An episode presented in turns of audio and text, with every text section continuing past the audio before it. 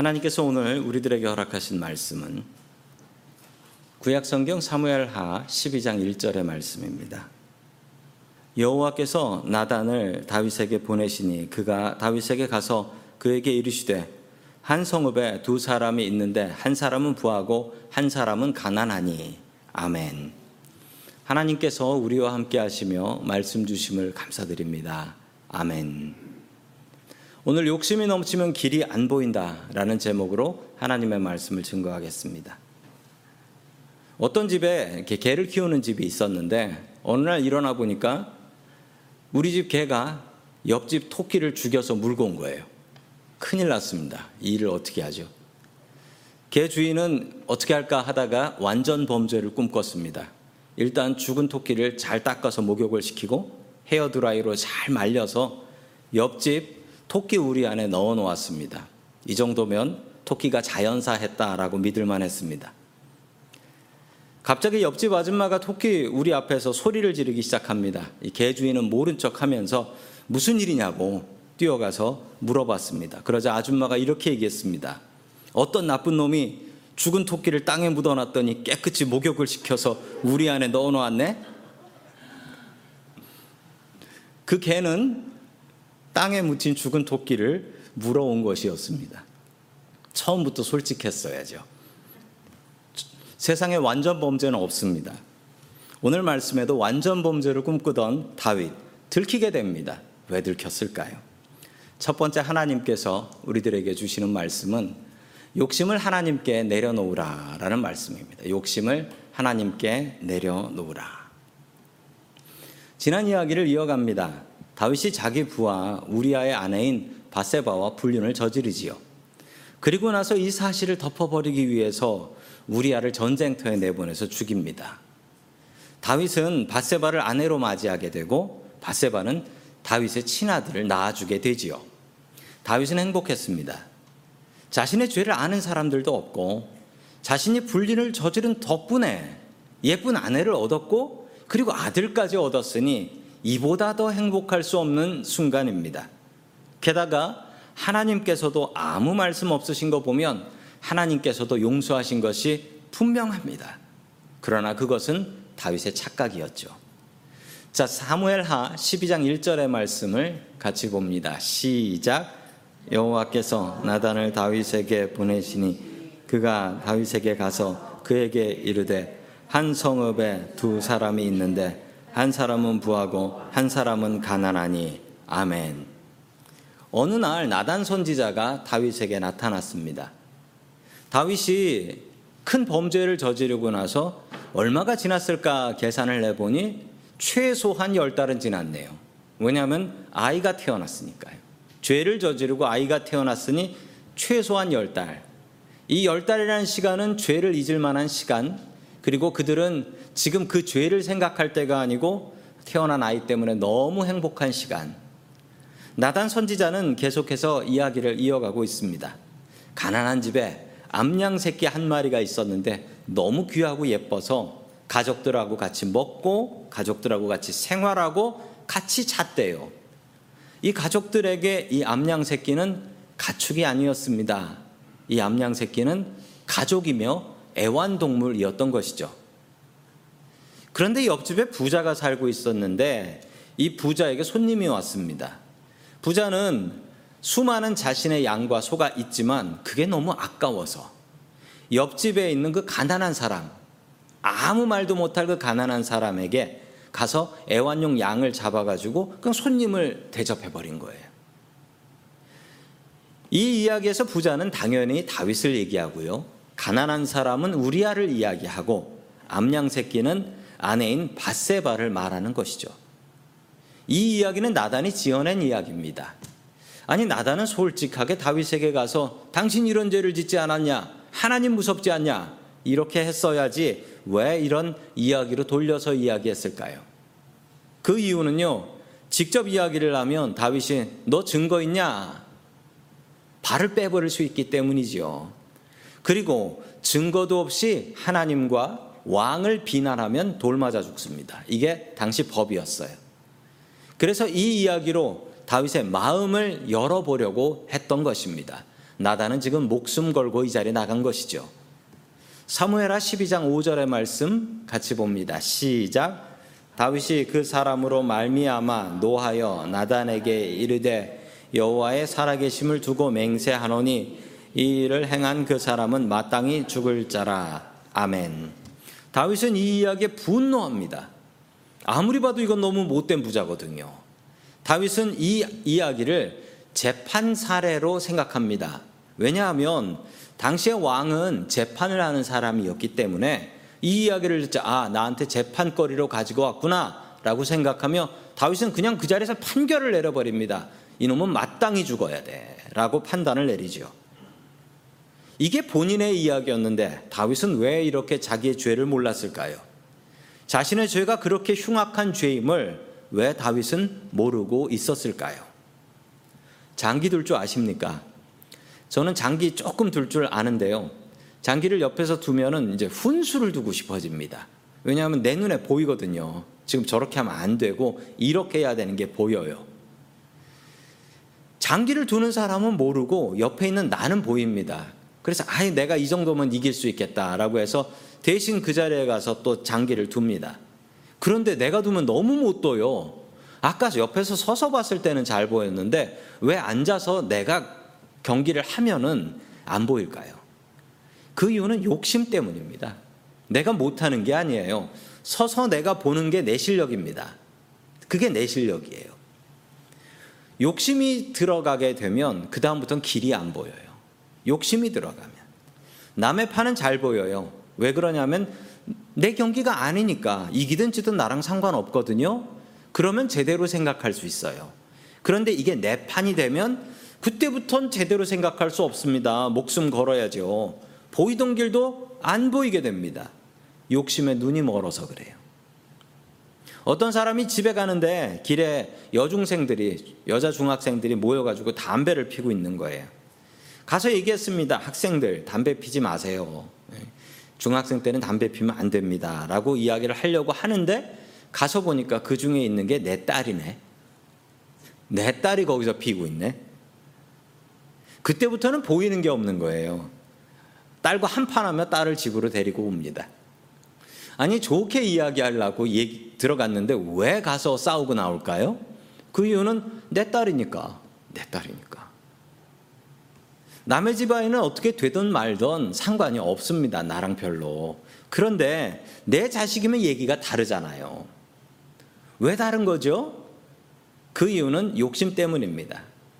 성도 여러분, 화가 나면 애들한테는 아무 얘기하면 안 됩니다. 가족한테도 그러고 화가 나면 서로에게 상처되는 말을 하기 때문에 그렇습니다. 그래서 참 중요한 가훈인데요.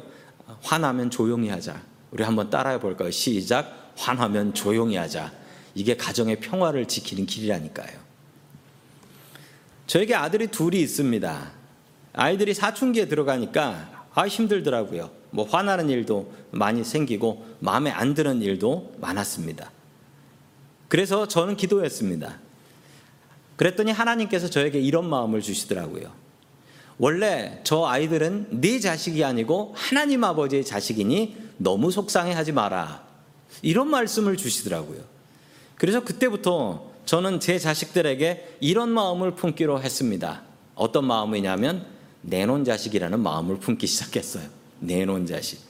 그 내놓은 자식은 한국말로 하면은 어, 갖다 버린 자식. 난 저 자식하고는 신경 안 쓴다. 뭐 이런 자식이 내놓은 자식이잖아요. 근데 예수 믿는 우리들이 어떻게 그런 말을 쓰겠습니까? 하나님 앞에 내놓은 자식이죠. 하나님 앞에. 하나님 앞에 내놓은 자식으로 생각하기 시작했습니다. 그렇게 마음을 먹으니까 편안하더라고요. 어차피 하나님께서 알아서 하실 건데 나는 모른다. 나는 기도한다 라는 생각을 가지고 나니까 아, 아들들하고도 아, 좋은 관계를 지낼 수 있게 되었습니다. 싸울 일이 별로 없더라고요. 그래서 지금도 친하게 지내고 있습니다. 다윗이 자기의 죄를 그렇게 몰라요. 그렇게 흉한 죄를 짓고 나서도 자기의 죄를 몰라요. 잘한 줄 알아요. 하나님이 용서하신 줄 알아요. 욕심이 들어가면 길이 안 보입니다. 욕심이 들어가면 나 자신이 안 보여요. 안 보이면 실수하게 되는 것입니다.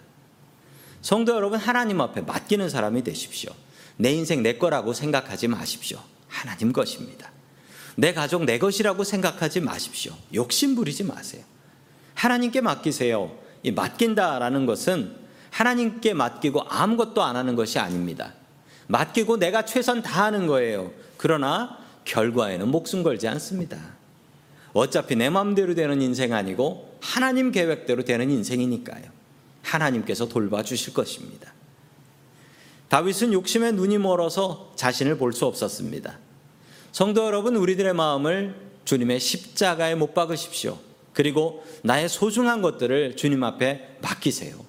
하나님께서 책임져 주실 줄로 믿습니다.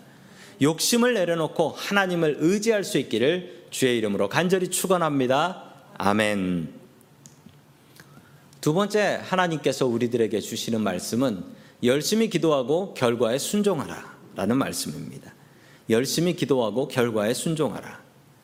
나단은 다윗의 죄악을 모두 알고 있었습니다. 그리고 하나님께서 다윗에게 전하라고 하셨던 징벌을 전달하기 시작했습니다. 그 첫 번째 징벌은 10절입니다. 같이 봅니다. 시작. 이제 내가 나를 업신여기고 햇사람 우리아의 아내를 빼앗아 내 아내로 삼았은즉 칼이 내 집에서 영원토록 떠나지 아니하리라 하셨고 아멘. 첫 번째 벌은 집안에 칼이 떠나지 않는 벌이었습니다. 실제로 얼마 뒤 이 일은 그대로 일어나지요. 첫째 아들인 암론을 압살롬이 죽여버립니다. 형제간에 죽인 것이죠. 왜냐하면 암론이 압살롬의 여동생인 다마를 겁탈했기 때문이죠. 자, 두 번째 벌입니다. 11절 말씀 같이 봅니다. 시작. 여호와께서 또 이와 같이 이르시기를 보라 내가 너와 내 집에 재앙을 일으키고 내가 내 눈앞에서 내 아내를 빼앗아 내 이웃들에게 주리니 그 사람들이 내 아내들과 더불어 백주에 동침하리라 아멘. 두 번째 벌은 다윗이 아내를 뺏기는 벌이었습니다. 이것도 이후에 벌어지는데 정말 안타깝게도 아내를 누구에게 뺏기냐면 자기 아들인 압살롬한테 뺏깁니다. 압살롬이 아버지 다윗을 죽이고 왕이 되려고 하며 또한 아버지를 파멸시키기 위해 아버지의 후궁들과 동침해 버린 것이죠.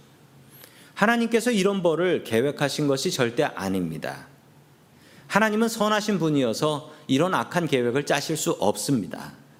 그건 죄가 다윗의 가정에 들어가서 살아서 숨을 쉬는 거예요. 죽지 않고.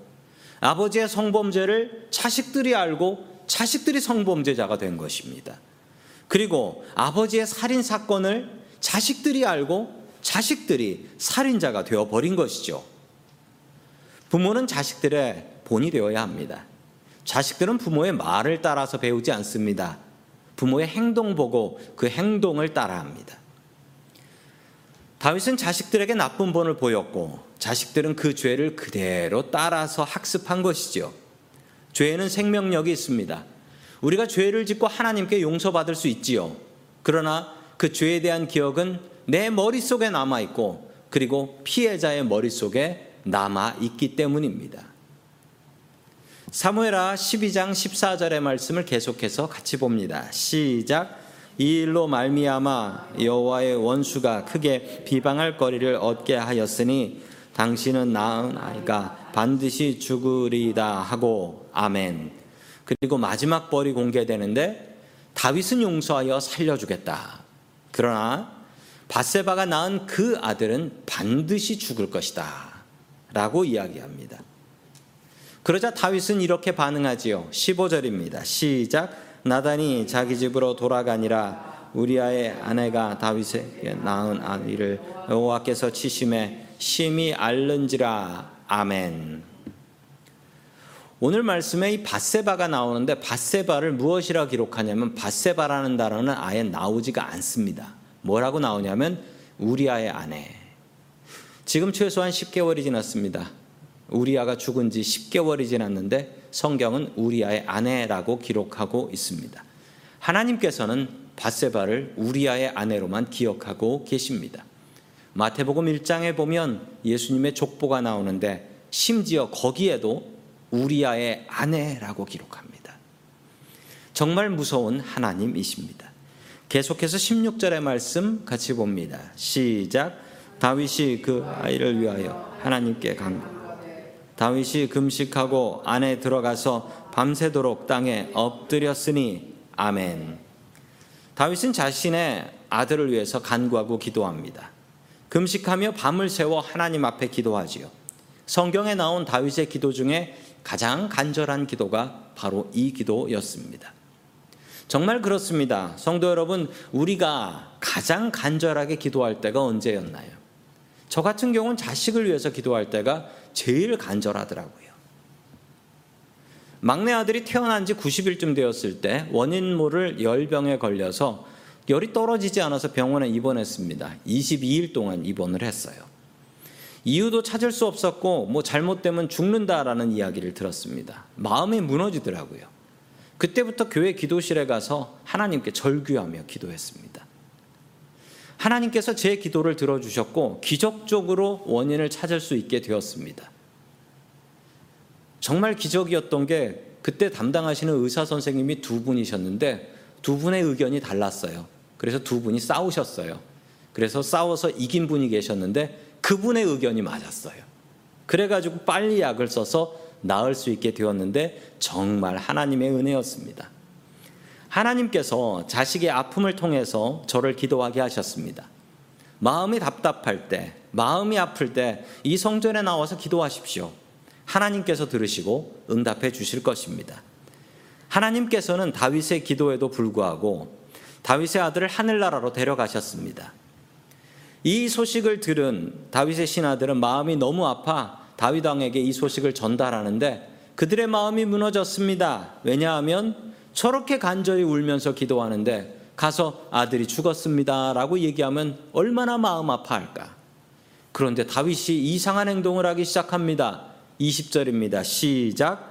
다윗이 땅에서 일어나 몸을 씻고 기름을 바르고 의복을 갈아입고 여호와의 전에 들어가서 경배하고 왕궁으로 돌아와 명령하여 음식을 그 앞에 차리게 하고 먹은지라 아멘. 다윗이 이상한 행동을 하기 시작합니다. 다윗이 눈물을 그치고 목욕을 하고 옷을 입고 머리에 기름을 바르고 밥을 먹기 시작합니다. 신하들은 이 행동이 너무나 이상했습니다. 아니 혹시 우리 왕이 너무 충격을 받아서 미친 것 아닌가라는 걱정도 들고 또 다른 사람들은 아니 지금 왕이 하나님 앞에 기도하는 쇼를 했던 건가? 이런 오해를 하기도 합니다. 신하들이 다윗에게 그 이유를 물어봅니다. 그러자 다윗은 이렇게 답을 하지요.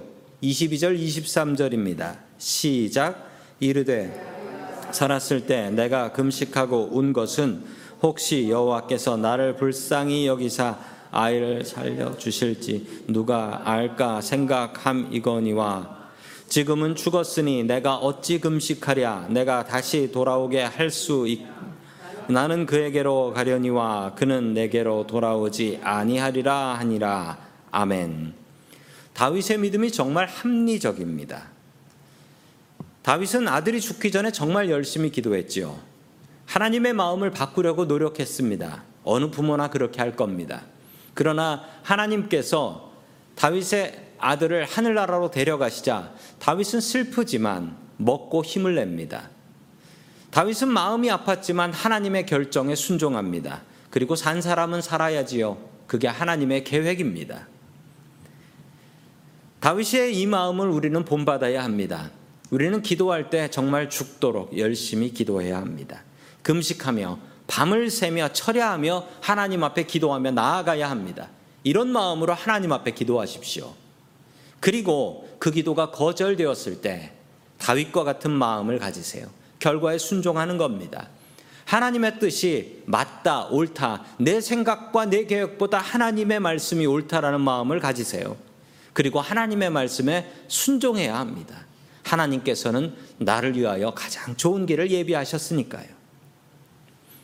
이와 반대로 기도하시면 안 됩니다. 하나님께 대충대충 기도하다가 하나님께서 거절하시면 그때부터 화가 나가지고 그때부터 밥 안 먹고 그때부터 예배 안 드리고 난 그때부터 교회 안 나가겠다. 하나님께 분노를 표출하는 분들이 여러분들 있습니다. 하나님께서 기뻐하지 않으십니다. 어떠한 결정을 하나님께서 하시든 그 결정은 나를 위한 최고의 결정이다라는 믿음이 있으면 하나님의 결과에 감사하며 순종할 수 있습니다. 하나님께서는 우리에게 기도 제목을 주십니다. 때로는 그 기도 제목이 내 자식인 경우도 있고, 내 부모님인 경우도 있고, 내 가정인 경우, 내 사업장인 경우도 있습니다. 다윗처럼 죽도록 하나님께 매달리고 기도하십시오. 그리고 어떤 결과를 주시든지 하나님께 순종하는 성숙한 믿음의 사람들 될 수 있기를 주님의 이름으로 간절히 축원합니다. 아멘. 다 함께 기도하겠습니다. 우리에게 삶의 기회를 주시는 고마우신 하나님 아버지, 우리의 모든 허물과 죄악을 알고 계시지만 그 누구에게도 소문내지 않으시니 감사드립니다. 그리고 우리들에게 회개의 기회를 주셨으니 그 기회를 잘 받을 수 있게 하시어 이 시간 주님 앞에 우리들의 죄악을 내려놓고 회개하게 하여 주옵소서. 주님께서 우리들에게 주신 회개의 기회를 온전히 붙잡게 하여 주옵소서. 하나님 우리들의 욕심 때문에 우리는 삶의 길을 찾아 나갈 수가 없습니다. 모든 것이 내 것이라는 생각 때문에 우리는 항상 고민하며 갈등합니다. 주님 앞에 내려놓을 수 있게 도와주시옵소서. 주님께서 주인 되심을 온전히 고백할 수 있게 도와주옵소서. 다윗처럼 기도하기를 소망합니다. 우리에게 주신 기도의 제목들을 죽도록 기도하고 어떤 결과를 주시든지 감사함으로 받을 수 있게 도와주옵소서. 우리의 삶의 주인이 되시는 예수 그리스도의 이름으로 기도드립니다. 아멘.